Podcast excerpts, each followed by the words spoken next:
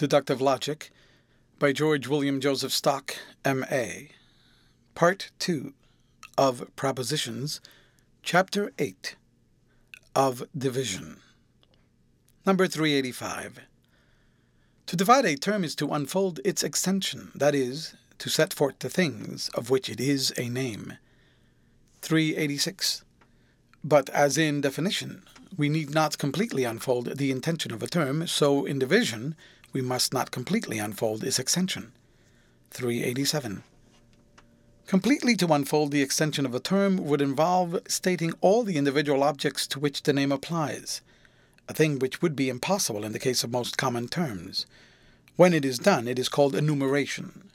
To reckon up all the months of the year from January to December would be an enumeration and not a division of the term month. 388. Logical division always stops short at classes. It may be defined as the statement of the various classes of things that can be called by a common name. Technically, we may say that it consists in breaking up a genus into its component species. 389.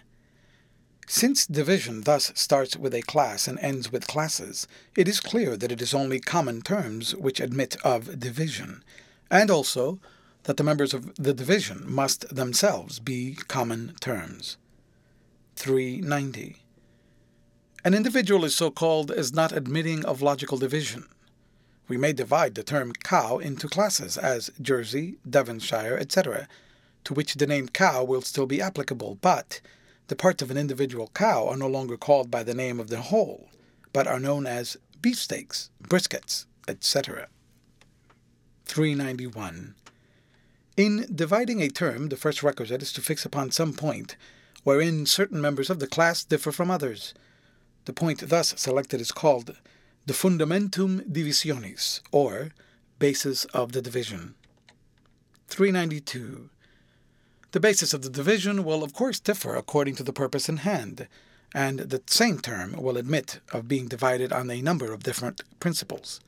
Thus, we may divide the term man on the basis of color into white, black, brown, red, and yellow, or on the basis of locality into Europeans, Asiatics, Africans, Americans, Australians, New Zealanders, and Polynesians, or again, on a very different principle into men of nervous, sanguine, bilious, lymphatic, and mixed temperaments.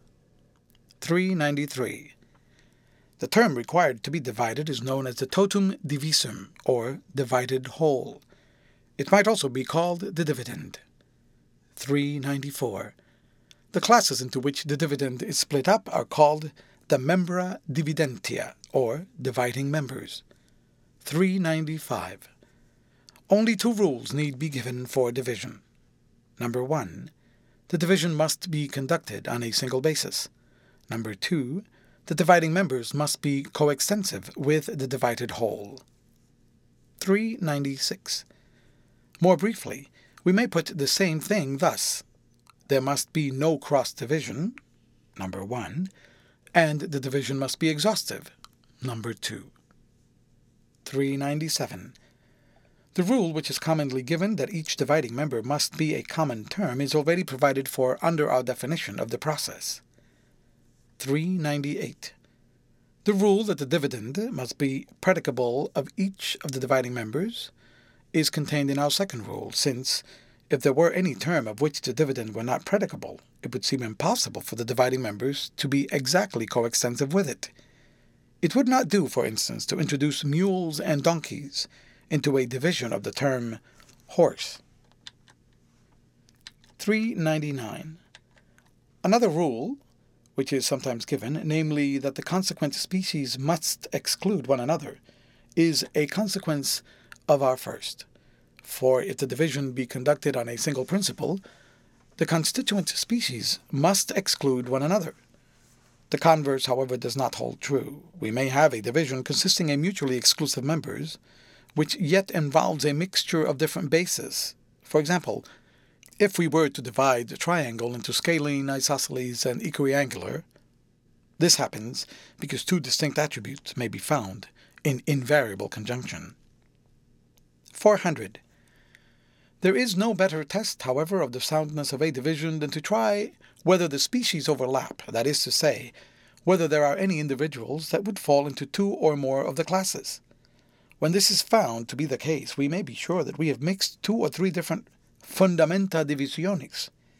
If man, for instance, were to be divided into European, American, Aryan, and Semitic, the species would overlap, for both Europe and America contain inhabitants of Aryan and Semitic origin. We have here members of a division based on locality mixed up with members of another division which is based on race, as indicated by language. 401. The classes which are arrived at by an act of division may themselves be divided into smaller classes. This further process is called subdivision. 402. Let it be noticed that Rule 1 applies only to a single act of division. The moment that we begin to subdivide, we not only may but must adopt a new basis of division, since the old one has, ex hypothesi, been exhausted. Thus, having divided men according to the color of their skins, if we wish to subdivide any of the classes, we must look out for some fresh attribute wherein some men of the same complexion differ from others. For example, we might divide black men into woolly haired blacks, such as the Negroes, and straight haired blacks like the natives of Australia. 403. We will now take an instance of division and subdivision with a view to illustrating some of the technical terms which are used in connection with the process. Keeping closely to our own proper subject, we will select as an instance a division of the products of thought, which is the province of logic to investigate. See chart below. Here we have first a threefold division of the products of thought based on their comparative complexity. The first two of these, namely the term and the proposition, are then subdivided on the basis of their respective quantities. In the case of inference, the basis of the division is again the degree of complexity. The subdivision of the proposition is carried a step further than that of the others. Having exhausted our old basis of quantity, we take a new attribute, namely quality, on which to found the next step of subdivision. 404. Now, in such a scheme of division and subdivision as the foregoing, the highest class taken is known as the summum genus. Thus, the summum genus is the same thing as a divided whole viewed in a different relation. The term, which is called the divided whole with reference to a single act of division, is called the summum genus whenever subdivision has taken place. 405. The classes at which the division stops, that is, any which are not subdivided, are known as the infimae species. 406. All classes intermediate between the summum genus and the infimae species are called subaltern genera or subaltern species, according to the way they are looked at being genera in relation to the classes below them and species in relation to the classes above them. 407. Any classes which fall immediately under the same genus are called cognate species. For example, singular and common terms are cognate species of term. 408. The classes under which any lower class successively falls are called cognate genera. The relation of cognate species to one another is like that of children of the same parents, whereas cognate genera resemble a line of ancestry. 409. The specific difference of anything is the attribute or attributes which distinguish it from its cognate species. Thus, the specific difference of a universal proposition is that the predicate is known to apply to the whole of the subject. A specific difference is said to constitute the species. 410. The specific difference of a higher class becomes a generic difference with respect to the class below it. A generic difference, then, may be said to be the distinguishing attribute of the whole class to which a given species belongs. The generic difference is common to species that are cognate to one another, whereas the specific difference is peculiar to each. It is the generic difference of an A proposition that it is universal, the specific difference that it is affirmative. 411. The same distinction is observed between the specific and generic properties of a thing. A specific property is an attribute which flows from the difference of a thing itself. A generic property is an attribute which flows from the difference of the genus to which the thing belongs. It is a specific property of an E proposition that its predicate is distributed. A generic property that its contrary cannot be true along with it. See number 465. For this last characteristic flows from the nature of the universal proposition generally. 412. It now remains to say a few words as to the place in logic of the process of division. Since the attributes in which members of the same class differ from one another cannot possibly be indicated by their common name, they must be sought for by the aid of experience, or, to put the same thing in other words, since all the infimae species are alike, contained under the summum genus, their distinctive attributes can be no more than separate accidents when viewed in relation to the summum genus. Hence, division, being always founded on the possession or non possession of accidental attributes, seems to lie wholly outside the sphere of formal logic. This, however, is not quite the case, for in virtue of the law of excluded middle, there is always open to us, independently of experience, a hypothetical division by dichotomy. By dichotomy is meant a division into two classes by a pair of contradictory terms. For example, a division of the class man into white and not white. Now, we cannot know independently of experience that any members of the class man possess whiteness, but we may be quite sure independently of all experience that men are either white or not. Hence, division by dichotomy comes strictly within the province of formal logic. Only it must be noticed that both sides of the division must be hypothetical. For experience alone can tell us, on the one hand, that there are any men that are white, and on the other that there are any but white men. 413. What we call a division on a single basis is in reality the compressed result of a scheme of division and subdivision by dichotomy, in which a fresh principle has been introduced at every step. Thus, when we divide men on the basis of color into white, black, brown, red, and yellow, we may be held to have first divided men into white and not white, and then to have subdivided the men that are not white into black and not black, and so on. From the strictly formal point of view, this division can only be represented as follows.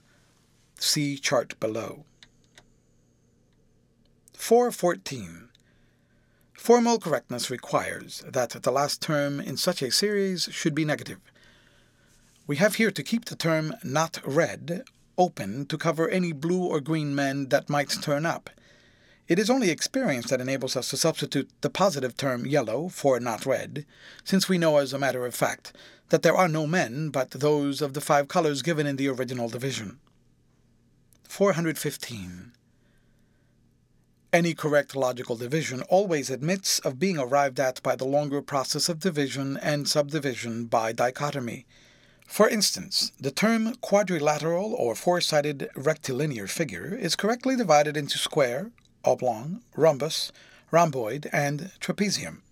The steps of which this division consists are shown in the chart below as follows. 416. In reckoning up the infimae species in such a scheme, we must of course be careful not to include any class which has been already subdivided but no harm is done by mixing an undivided class like trapezium with the subdivisions of its cognate species. 417. The two processes of definition and division are intimately connected with one another.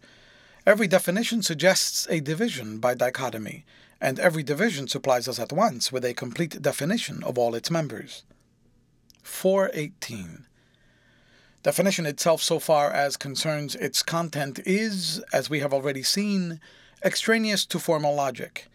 But when once we have elicited a genus and difference out of the material elements of thought, we are enabled, without any further appeal to experience, to base thereon a division by dichotomy. Thus, when man has been defined as a rational animal, we have at once suggested to us a division of animal into rational and irrational. 419.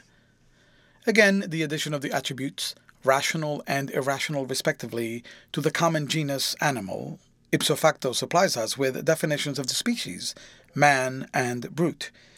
Similarly, when we subdivided rectangle into square and oblong on the basis of the equality or inequality of the adjacent sides, we were by so doing supplied with a definition both of square and oblong. A square is a rectangle having all its sides equal, and an oblong is a rectangle which has only its opposite sides equal. 420. The definition of a square just given amounts to the same thing as Euclid's definition, but it complies with a rule which has value as a matter of method, namely, that the definition should state the proximate genus of the thing defined. 421. Since definition and division are concerned with the intension and extension of terms, they are commonly treated of under the first part of logic. But, as the treatment of the subject implies a familiarity with the heads of predicables, which in their turn imply the proposition, it seems more desirable to deal with them under the second. 422. We have already had occasion to distinguish division from enumeration. The latter is the statement of the individual things to which a name applies. In enumeration, as in division, the wider term is predicable of each of the narrower ones. 423. Partition is the mapping out of a physical whole into its component parts, as when we say that a tree consists of roots, stem, and branches. In a partition, the name of the whole is not predicable of each of the parts. 424. Distinction is the separation from one another of the various meanings of an equivocal term. The term distinguished is predicable indeed of each of the members, but of each in a different sense. An equivocal term is in fact not one but several terms, as would quickly appear if we were to use definitions in place of names. 425. We have seen that a logical whole is a genus viewed in relation to its underlying species. From this must be distinguished a metaphysical whole, which is a substance viewed in relation to its attributes, or a class regarded in the same way. Logically, man is a part of the class animal. Metaphysically, animal is contained in man. Thus, a logical whole is a whole in extension, while a metaphysical whole is a whole in intension. From the former point of view, species is contained in genus. From the latter, genus is contained in species. End of chapter. Read by Leonidas for Lit2Go on the web at fcit.usf.edu.